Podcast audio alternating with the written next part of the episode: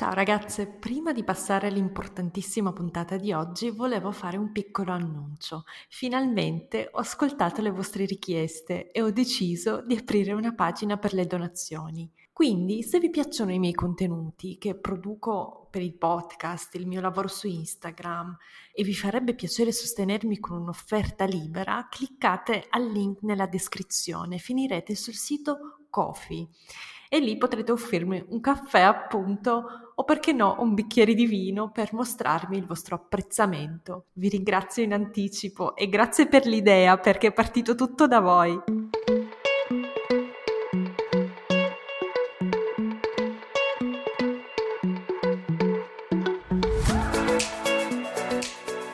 Ciao ragazze, benvenute nel mio podcast L'ora della mamma. Io sono Natalia e ogni settimana vi terrò compagnia con le mie riflessioni sulla maternità, a volte scomode, ma sempre reali.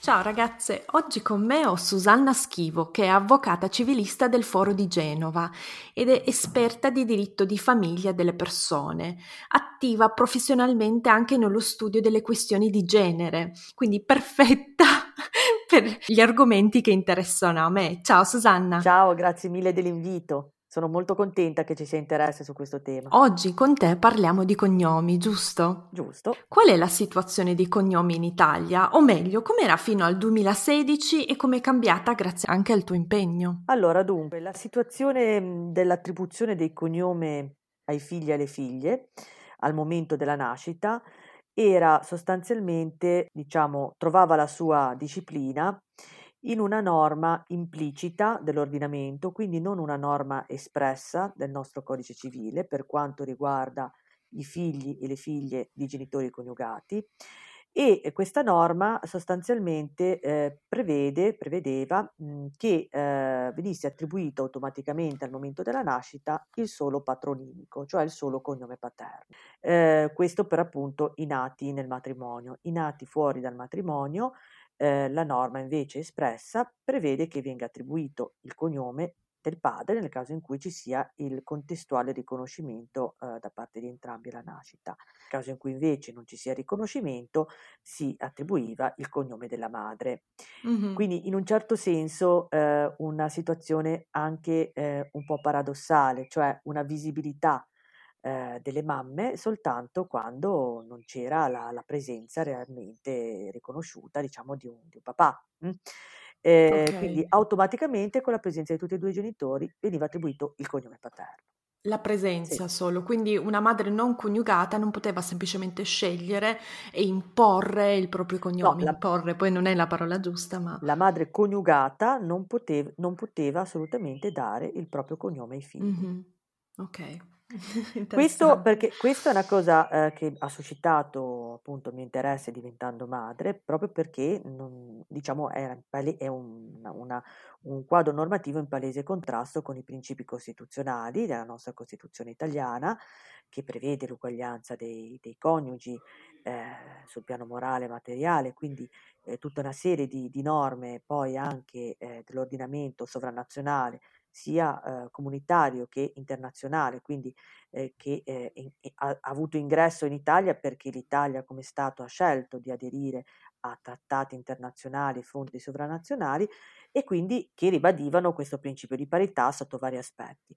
E pertanto eh, c'è, c'è, ancora in parte, poi vi spiegherò perché, e comunque c'era ancora di più prima del 2016, un contrasto con eh, quello che veniva applicato e la Costituzione italiana. Questo come profilo di interesse giuridico. Sotto il profilo ovviamente sociologico, pedagogico, insomma, come, come cittadina, eh, sentivo ovviamente la, la, la, il peso di questa invisibilità del tutto immotivata eh, nella identificazione dei figli. E anche come figlia direi, non solo come madre, nel ecco. senso che come figlia mi sono interrogata proprio sul, sull'importanza della, della, propria identi- nella propria identità, nella formazione della propria identità, di avere un cognome piuttosto che un altro. Questo apre dibattiti interessanti sotto il profilo trasversale no, della, della, materia, anche linguistico, cioè l'importanza del, della lingua, di, di, come si chiama una persona, anche di come viene definita. quindi è un, un, argomento che si collega anche a quello più ampio del linguaggio di genere, cioè come influisce il linguaggio, le parole e quindi nel nostro caso i cognomi eh, sulla vita delle persone, come può servire, come possiamo eh, diciamo, stimolare e come dovrebbe, a mio parere, intervenire in modo deciso il Parlamento in Italia per poter migliorare il rapporto tra i generi anche attraverso questo strumento che è il cognome.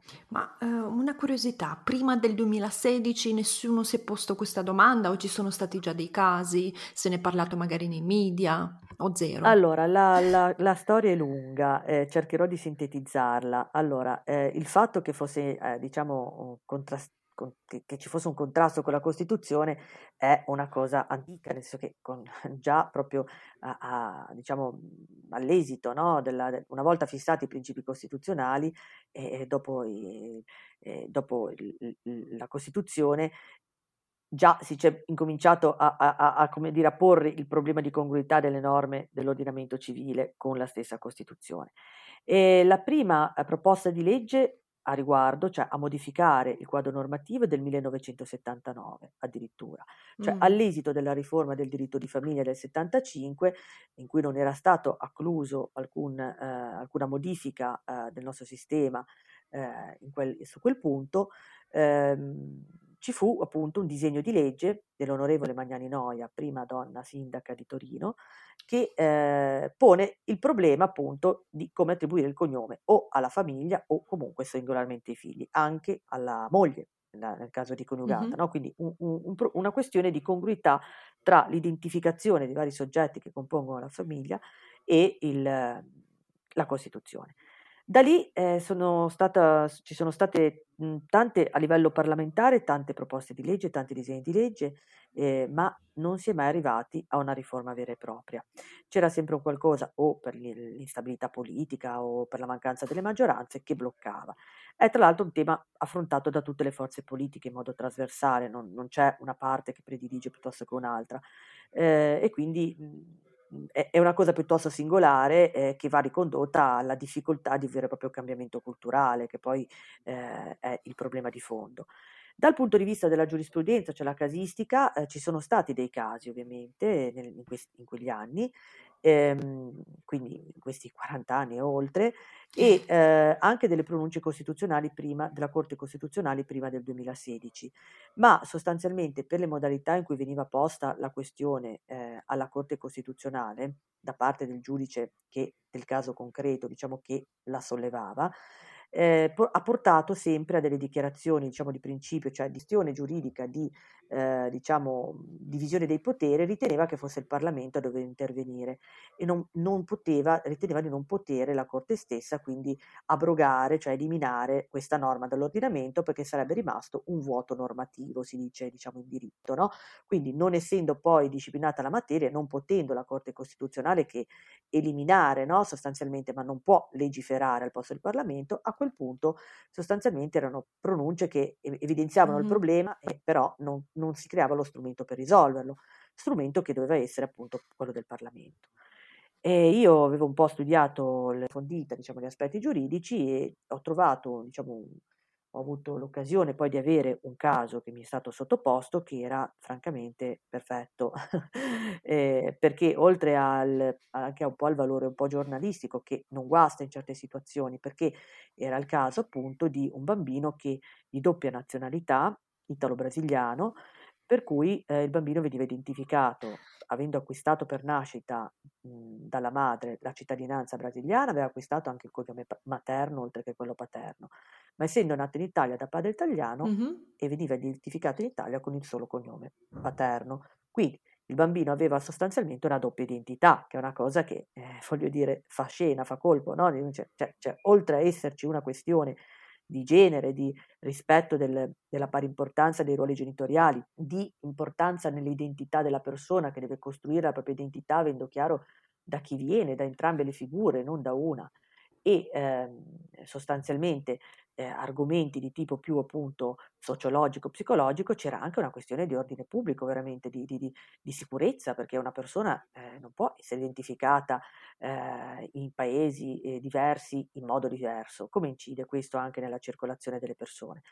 Quindi insomma che il caso era interessante sotto molti profili e eh, siccome poi eh, la persona, eh, i genitori eh, di, di, questo bambino eh, sono anche cari amici, avevo anche come dire una, una mh, comunanza di sensibilità e una sicurezza nel gestire una questione comunque che poteva avere anche una risonanza mediatica in modo adeguato, no? perché poi sai, eh, nei casi se uno fa l'avvocata eh, poi eh, cura la questione degli interessi del privato, ma eh, non è che eh, bisogna fare le battaglie eh, diciamo per cambiare la cultura sociale, no? è ovvio.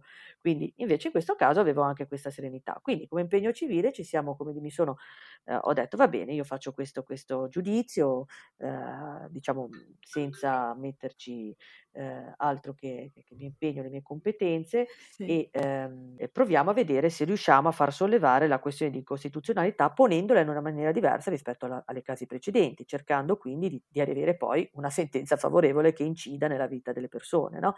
non soltanto della persona in questione, del, del, bambino in questione, perché questo è il grande valore del, delle eccezioni di incostituzionalità, cioè il fatto che tu puoi eh, avere un risultato che non è soltanto eh, relativo al caso che, che curi, come, come, legale, ma che incide eh, diciamo nella società perché la sentenza mm-hmm. della Corte Costituzionale ha effetto per tutti e non soltanto per la persona eh, del caso da cui nasce. No? E quindi le novità sono state sostanzialmente l'aver posto la questione in maniera diciamo tale da eh, mettere al centro il bambino, cosa che eh, è stata poi eh, sposata diciamo dalla, dalla Corte Costituzionale nel senso che abbiamo fatto partecipare anche il bambino attraverso i suoi genitori al giudizio, cioè abbiamo mm-hmm. fatto opposizione all'atto di nascita eh, in cui è stato identificato in Italia soltanto col cognome paterno, eh, sia eh, diciamo assistito sia i genitori, ciascuno di loro, che il bambino rappresentato dagli stessi genitori, quindi una parte processuale composta da tre soggetti. E questo perché? Perché appunto si è voluto valorizzare proprio il fatto che era il bambino a essere leso nel non poter avere l'espressione della propria personalità in modo pieno e riconosciuto all'esterno, non soltanto facendone una questione tra i, tra, di, diciamo, tra, tra i generi, ma proprio una questione che è quella interessante, volta a dare un taglio futuro differente alla società. No? Ma farla una questione tra i generi non funziona? Ma, eh, giuridicamente, secondo me, eh, aveva eh, meno, eh, diciamo, ehm, supporto, non so come dire, perché ponendola, mm. adesso poi senza andare nel dettaglio troppo tecnico, no? però ponendola sotto il profilo della, della, dell'incongruenza anche so, de, de, con il diritto all'identità eh, del singolo, non, non, come la lesione del, della norma relativa alla parità tra i genitori. No, è vero, si lede la norma relativa alla parità tra i genitori, ma dicendo si lede anche la possibilità del soggetto di liberamente esprimere la propria personalità come provenienza e come identità di due genitori, questo ha trovato una maggiore eh, possibilità di essere eh, accolto, diciamo come tipo di argomentazione. Inoltre, eh, forte anche dalle precedenti esperienze e anche dal, dal caso, eh, dopo aver introdotto il giudizio, ehm, ha portato alla condanna dell'Italia a livello europeo per non avere ancora introdotto una, una normativa adeguata, il caso Fazio Cusan, in cui la, la, la Corte europea ha eh, appunto condannato l'Italia dicendo che la norma implicita in cui si attribuisce soltanto il patronimico lede anche i trattati comunitari. Mm, mm-hmm. E quindi, forte di queste esperienze precedenti, ho cercato di impostare la vicenda in una maniera tale da poter essere fruttuosa e così siamo riusciti a fare, cioè dicendo, sottoponendo all'attenzione della Corte la questione di costituzionalità della norma nella parte in cui non prevedeva la possibilità per i genitori di comune accordo di attribuire entrambi i cognomi. Questo perché se avessi fatto nell'altra maniera eh, probabilmente mi avrebbero nuovamente risposto, eh, cioè dicendo che la norma non, non, non era costituzionale, eh, legittima costituzionalmente e quindi andava eliminata, mi avrebbero detto che non poteva essere eliminata finché il Parlamento non provvedeva a avere una normativa, perché si creava un vuoto normativo e quindi diciamo che al bambino nuovo nato non si sapeva che, che, che cognome attribuire. No?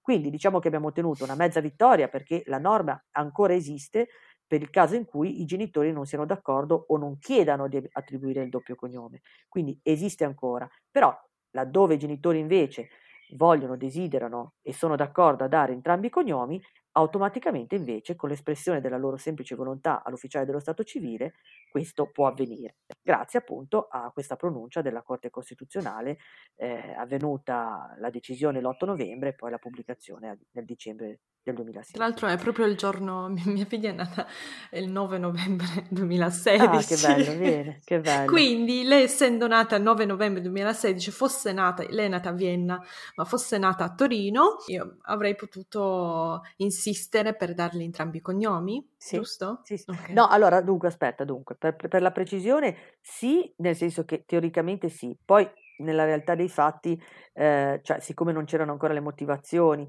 e eh, diciamo le motivazioni sono state dopo alcuni mesi, c'è tutta una, una querelle di questi casi in cui la decisione era già avvenuta ma non era ancora stata pubblicata sulla Gazzetta Ufficiale la, la sentenza. Però sostanzialmente, diciamo, nella, in linea teorica, simbolicamente sì, ecco, poi c'è voluto un, un, un un, un tempo di, di, di, applicazione, nel senso che pr- prima che fosse recepita la notizia ci sono stati dei casi in cui i comuni ancora non avevano uh, capito, non avevano compreso, c'è voluta una circolare ministeriale che desse indicazioni, cioè diciamo che poi con una sentenza in mano è chiaro che l'ufficiale dello Stato, con una semplice decisione, soltanto un comunicato stampa della Corte Costituzionale come quello che è avvenuto l'8 novembre 2016, si sapeva che sarebbe cambiata la situazione, ma dal lato pratico ci voleva un, un momento di eh, recepimento. Ecco. Però in linea di massima mm-hmm. eh, dal 2017 i nuovi nati, se i genitori erano d'accordo, eh, gli uffici eh, sono stati eh,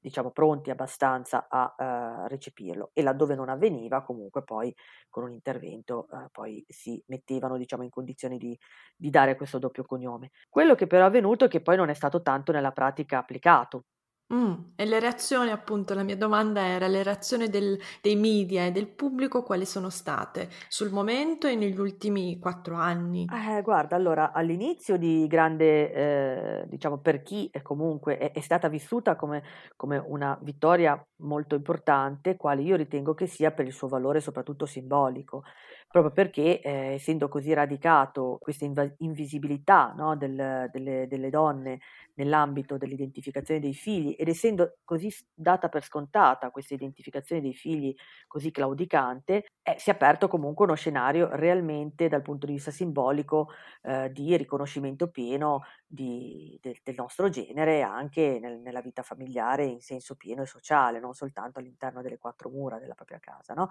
E quindi con grande interesse. Poi anche con eh, una riattivazione dei lavori parlamentari, io sono stata audita alla Commissione Giustizia sul, preced- sul, disegno di legge della precedente legislatura, perché la Corte Costituzionale poi dava come monito nella, nella sentenza l'indicazione chiara che riteneva che l'intervento del Parlamento fosse indifferibile e quindi per la terza volta, se non la quarta, ribadiva che il Parlamento doveva intervenire. Ora la Corte non può obbligare il Parlamento a intervenire perché se non ci sono le maggioranze giuste per far passare dei disegni di leggi è evidente che è la democrazia e quindi non è che se ne può dispiacere. Però diciamo che anche attualmente ci sono dei progetti di legge eh, presenti, almeno quattro, e comunque non è ancora iniziata la, la, relativa discussione, diciamo che c'è una lentezza che è sconcertante. Poi la questione dal, dal, punto di vista mediatico è stata trattata per un certo lasso di tempo e se ne è parlato e quindi un po' la notizia è arrivata e un po' di persone hanno cominciato a mettere questo doppio cognome.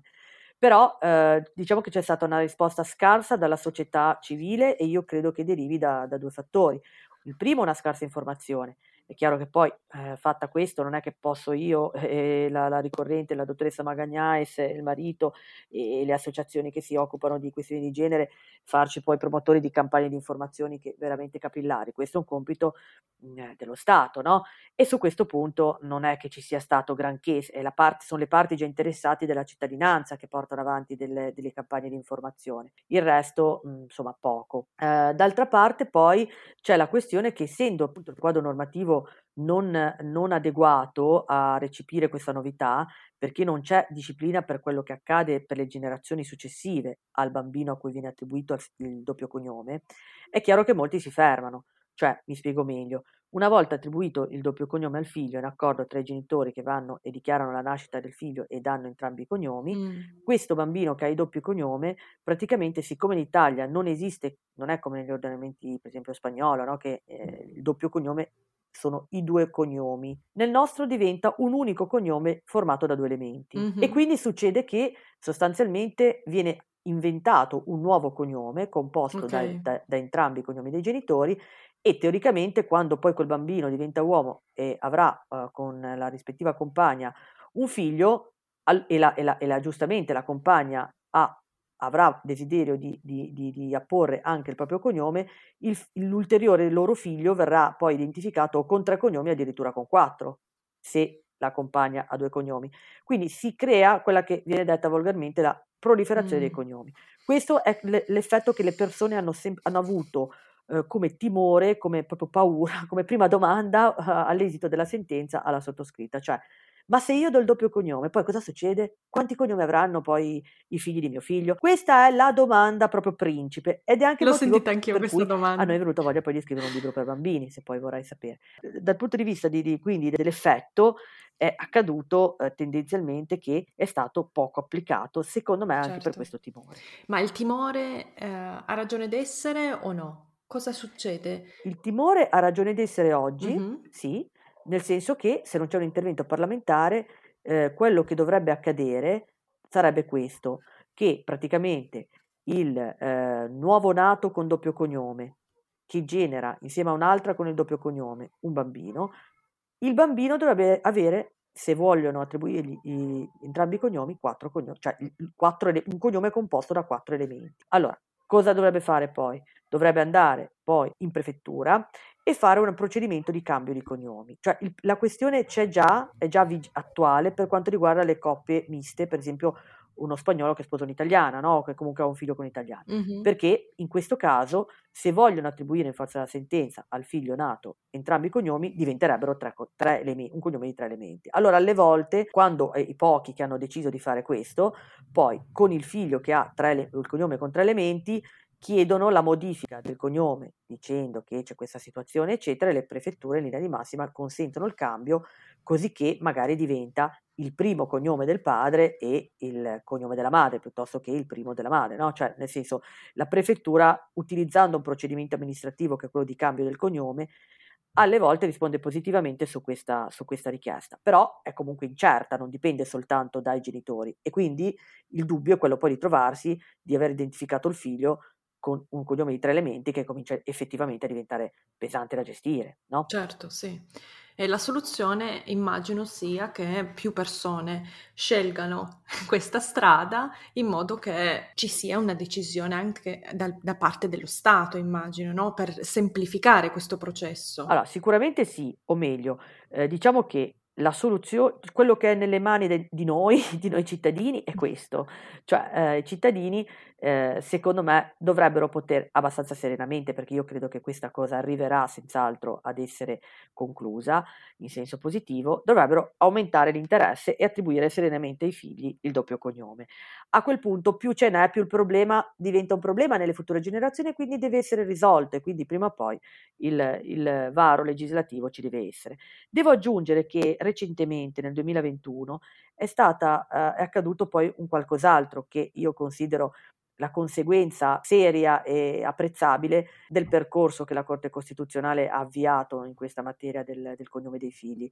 Cioè la Corte, in un altro caso in cui era stata sollevata la questione di legittimità costituzionale, sempre su questa norma, ma sotto altro profilo, perché è un caso differente, diciamo, da, dal nostro, ha deciso di rimettere davanti a se stessa una cosa che avviene veramente eh, raramente nel, nel, nei processi corte, davanti alla Corte Costituzionale, eh, la stessa norma per nuovamente pronunciarsi sull'incostituzionalità della stessa.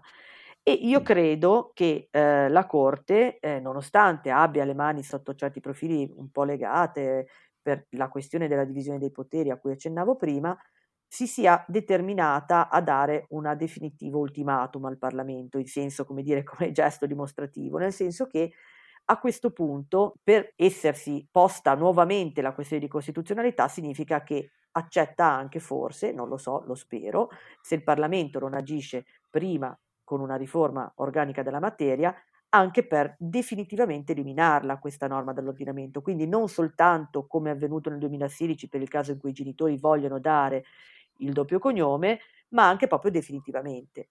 Non so che soluzione potrebbe dare compatibile con il nostro sistema, ma comunque c'è un'occasione in piedi notevole di avere una nuova pronuncia della Corte, che mm-hmm. a mio parere come ha peraltro dichiarato ancora recentemente la ministra Bonetti, comunque l'intenzione c'è di accelerare questo processo parlamentare. Quindi io penso che queste due cose, unite alla, all'invito a tutti i genitori di, di usare questa opportunità per i loro figli, per attribuire ai loro figli una libertà dagli stereotipi di genere, per nascere con un imprinting paritario, di usare appunto la possibilità di attribuire il doppio cognome. Però io credo che questo avverrà non così eh, tardi e quindi penso che possano serenamente, nonostante oggi bisogna dirlo per serietà, esiste ancora questa, questo sistema non adeguato, però io credo che di fronte a un bambino che nasce oggi e a cui viene attribuito il doppio cognome, io credo che ipotizzando che abbia anche un figlio,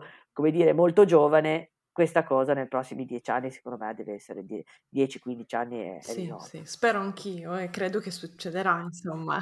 però, però, comunque bisogna, bisogna, agire a livello culturale. Infatti, con la dottoressa Magagnais noi abbiamo pensato di fare un libro per bambini proprio per questo motivo, per far riflettere le persone, per far arrivare il, l'informazione che esiste questa opportunità per chi non lo sa e far riflettere su come si possa essere importante per formare un bambino nella propria identità in modo rispettoso del fatto che ci sono delle differenze, ma che ci sono dei valori eh, che ciascuno dei genitori può, può dare e abituare a un'apertura mentale anche, un'apertura mentale al riconoscimento del, dell'altro in senso, come dire, metafisico, diciamo, no?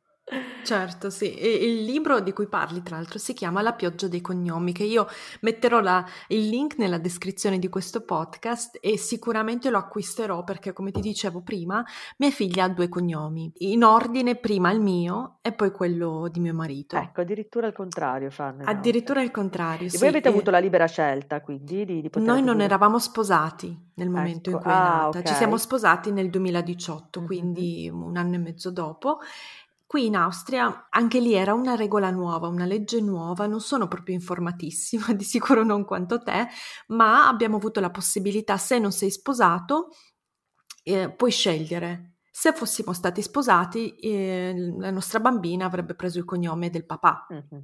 di okay. mio marito.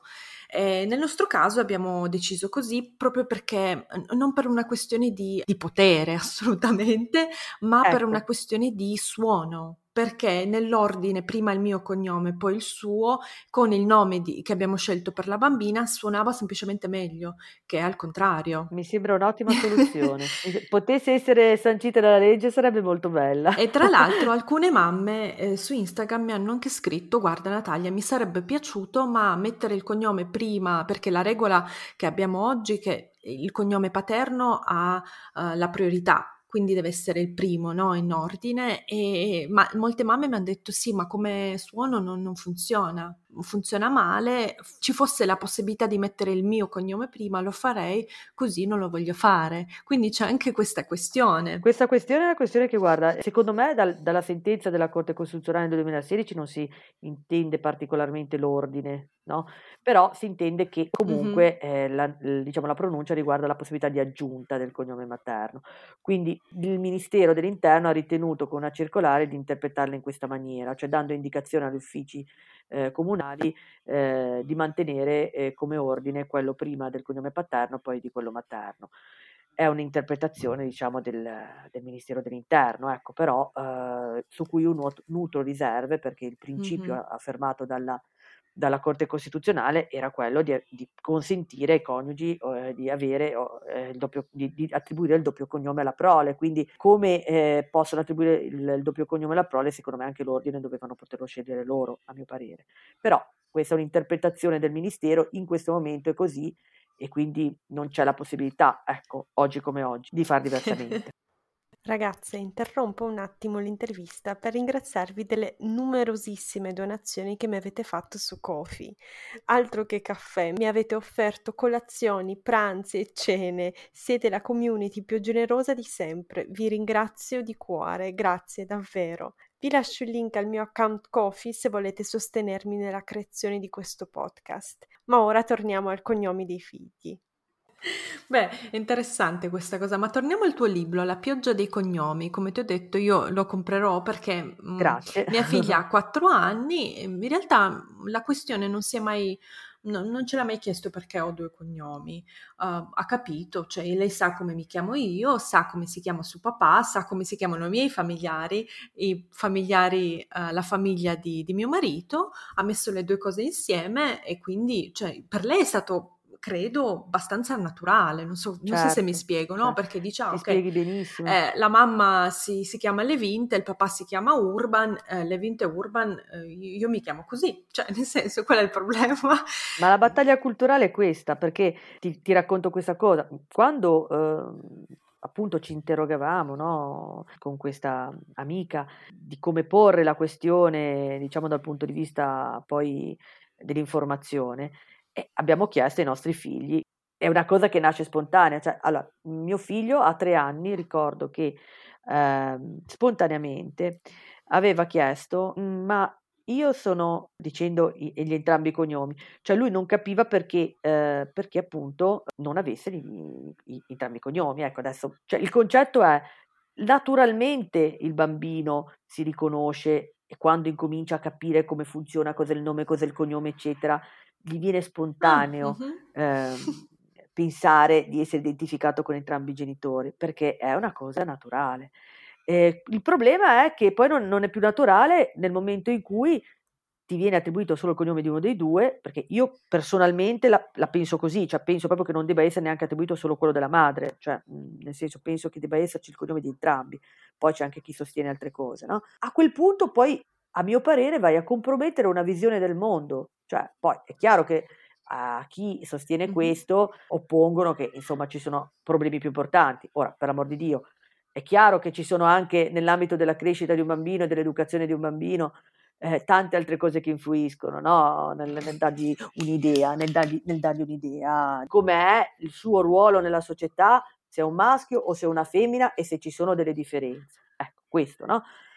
Però comunque partire col piede giusto è sempre partire col piede giusto, eh, voglio dire, perché io devo, come dire, strutturare un, un concetto in una maniera e poi andare a lavorare a destrutturarlo quando cresce per fargli capire che sì, c'è solo il cognome del padre, ma potrà fare sempre nella vita anche lavori che possono essere più considerati femminili piuttosto che no, o che non avrà difficoltà se è una femmina a, a, a fare a, coniugare il proprio lavoro con, con gli impegni familiari perché comunque eh, non c'è motivo di preoccuparsi. Cioè, perché devo, uno deve fare un'opera poi di convincimento quando già di base del primo momento di responsabilità genitoriale è proprio quello di identificare con tutti e due i cognomi, per dire questo è il mondo in cui io ti voglio far crescere. Eh, insomma, voglio dire, è un dato che sembra simbolico, sembra una cosa, un, una questione di principio, ma eh, gli studiosi del linguaggio di genere, non ultima la, la, la, l'Accademia della Crusca, hanno da, da, anni, già dagli anni 80 sostanzialmente, fatto studi e verificato come in realtà l'uso del linguaggio abbia realmente poi un impatto nel comportamento delle persone. Cioè, la cosa che sembra una questione formale di identificare, di dire avvocata invece che avvocato, ha un valore perché se entra nel linguaggio comune, comunque entra anche nella, nella percezione del fatto che comunque un mestiere può essere svolto da entrambi e che non c'è nessuna differenza. Non parliamo poi dei ruoli di potere, cioè dire ministro a una che è una mm-hmm. ministra è una cosa che dà, oh, se tu cresci un bambino, parli sempre, utilizzi la parola ministro, parola, eh, parole che comunque attribuiscono, evidenziano un ruolo di importanza, di potere nella società.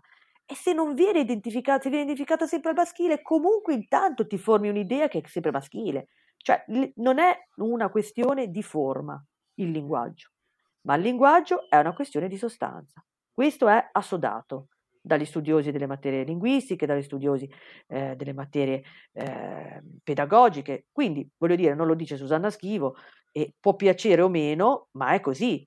E allora bisogna capire dove si, verso, verso quale tipo di società si vuole andare. E come cittadini e cittadine possiamo utilizzare i nostri diritti. In questo momento possiamo utilizzare questo diritto, che è quello di attribuire entrambi i cognomi al figlio o alla figlia. La pioggia dei cognomi, parliamo un po' della pioggia dei cognomi. Sì, parliamone. che è stato un parto, un secondo parto, perché rispetto al mio lavoro da avvocata, che comunque è stato un impegno, ma insomma trovarmi a scrivere un libro per bambini è stato veramente difficile, per, non, non, per, non, per, diciamo, il fluire della, della, della fantasia o, o, altro, perché questo è stato semmai appassionante, divertente e mi viene anche fa, diciamo, spontaneo, però insomma tutti gli aspetti editoriali eccetera è proprio un mondo nuovo che ho esplorato. Certo, e di cosa parla? È un libro per bambini, qual è il messaggio principale, qual è l'obiettivo di questo libro? Allora dunque il titolo Pioggia dei cognomi vuole proprio evocare quello che ci è sembrato capitare l'8, dicem- l'8 novembre del 2016, no? cioè una pioggia di cognomi, cioè la gente, le persone che chiedevano si sentivano invase e spaventate da questa possibilità di cambiamento e quindi eh, vuole essere evocativo di questo. Eh, infatti, in sostanza, è una storia molto semplice, non è una storia avventurosa, è una storia di questa pioggia che cade, un po' una cosa onirica, eh, di lettere che cade su una città così ideale, ma in realtà su tutto il mondo, e di come eh, sostanzialmente viene recepita questa pioggia.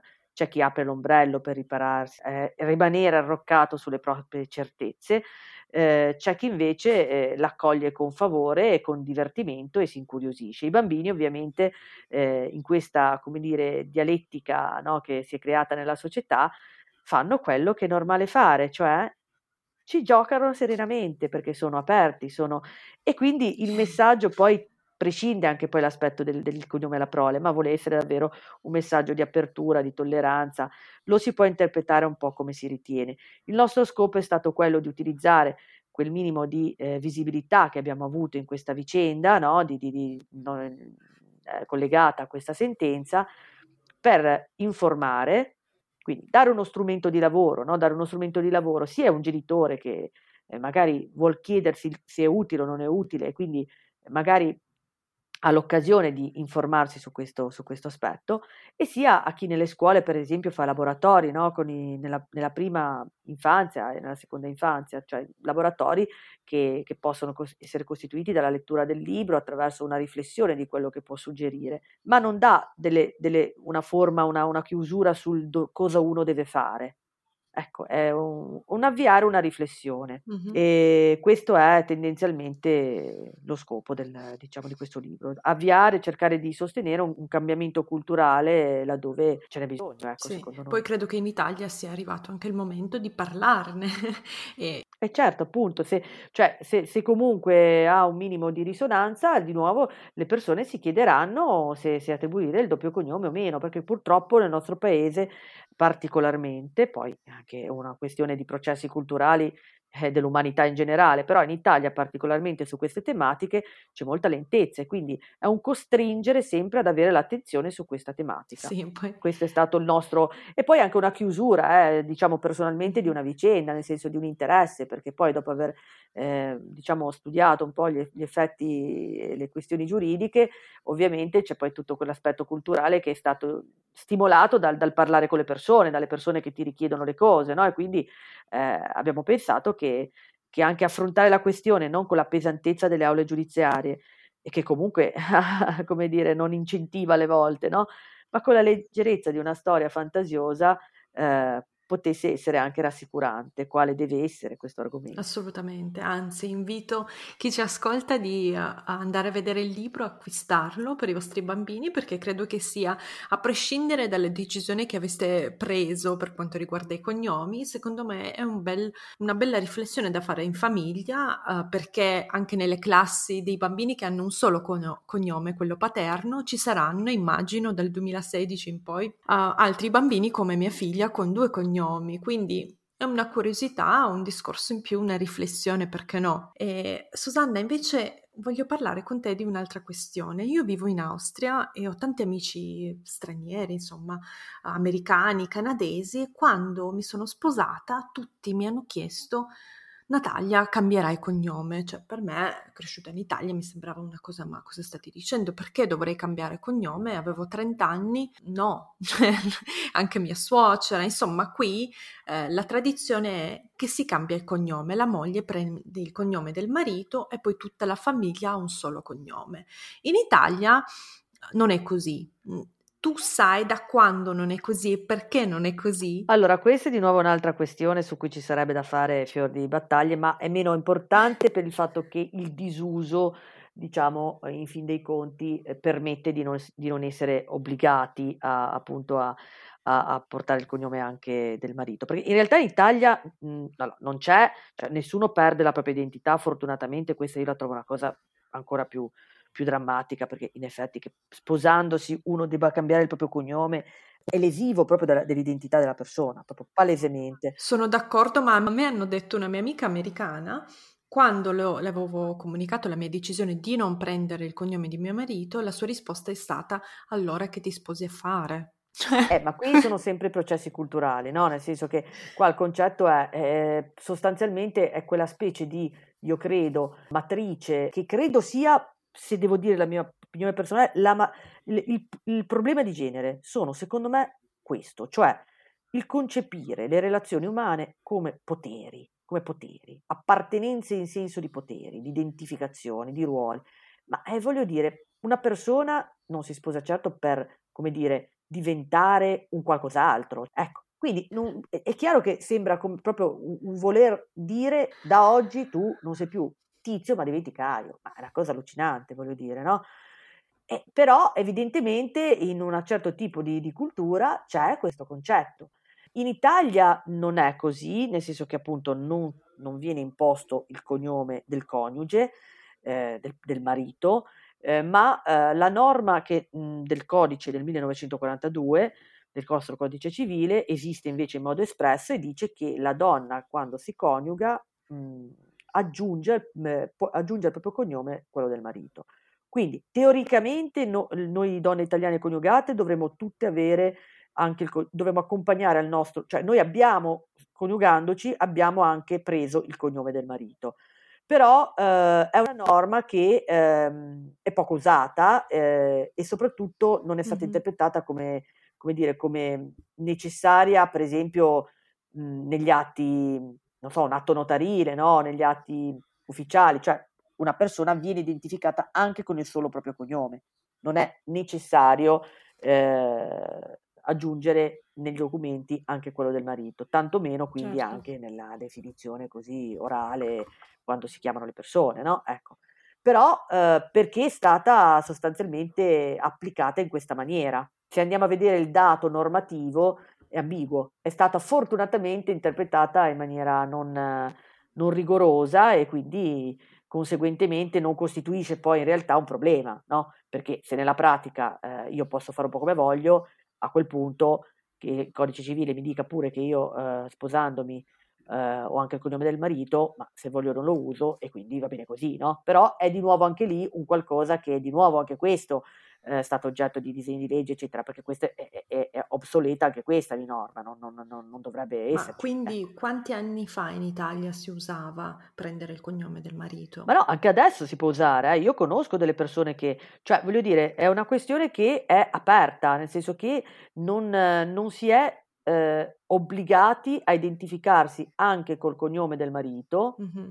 Certo. Mm-hmm. Eh, e quindi chi non lo vuol fare non lo fa. Questo è quello che, che è la situazione attuale in estrema sintesi, ma è corretto utilizzare anche il cognome del marito, giuridicamente intendo. Quindi se io mi volessi chiamare, oltre che schivo, anche con il cognome del marito, potrei farlo e non farei un qualcosa di non adeguato al nostro sistema normativo. Potrei anche pretendere che lo usino nell'identificazione, non lo so, di un, di un procedimento amministrativo, di un capito, perché eh, è corretto. Diversamente se un mio marito volesse eh, usare anche il mio cognome, mm-hmm. non potrebbe. Bene, almeno ci è andata bene in questo caso. Sì, no, que- su questo punto non è così importante perché dipende dalla singola persona e quindi, infine, però è importante che non ci sia una norma che parallela, parallela a questa per il marito, mm-hmm. perché lo potrei capire se, e sarebbe corretto se ci fosse anche una norma che dice che prendendo, eh, cioè sposandosi, anche il marito prende anche il cognome della moglie. Questo potrebbe essere anche una soluzione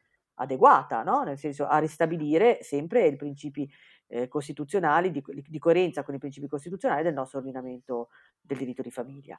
Quindi o manca una norma oppure deve essere eliminata parte, cioè questa, questa qui, quella attualmente vigente. Certo. O se ne fa una, una nuova oppure si elimina questa per essere coerenti con la nostra Costituzione. Ed è di nuovo tema dibattuto, dibattuto in maniera molto meno significativa per i motivi che ti ho detto e anche perché eh, io credo che sia molto importante sempre riferirsi alle future generazioni, no? quando si fa della politica legislativa e quindi è ovvio che quella di identificare i figli è una questione che eh, può anche un po' dire, cambiare un po' mh, mhmm, la strada di dove si vuole andare, no? di, di, qual è l'obiettivo no? per il futuro.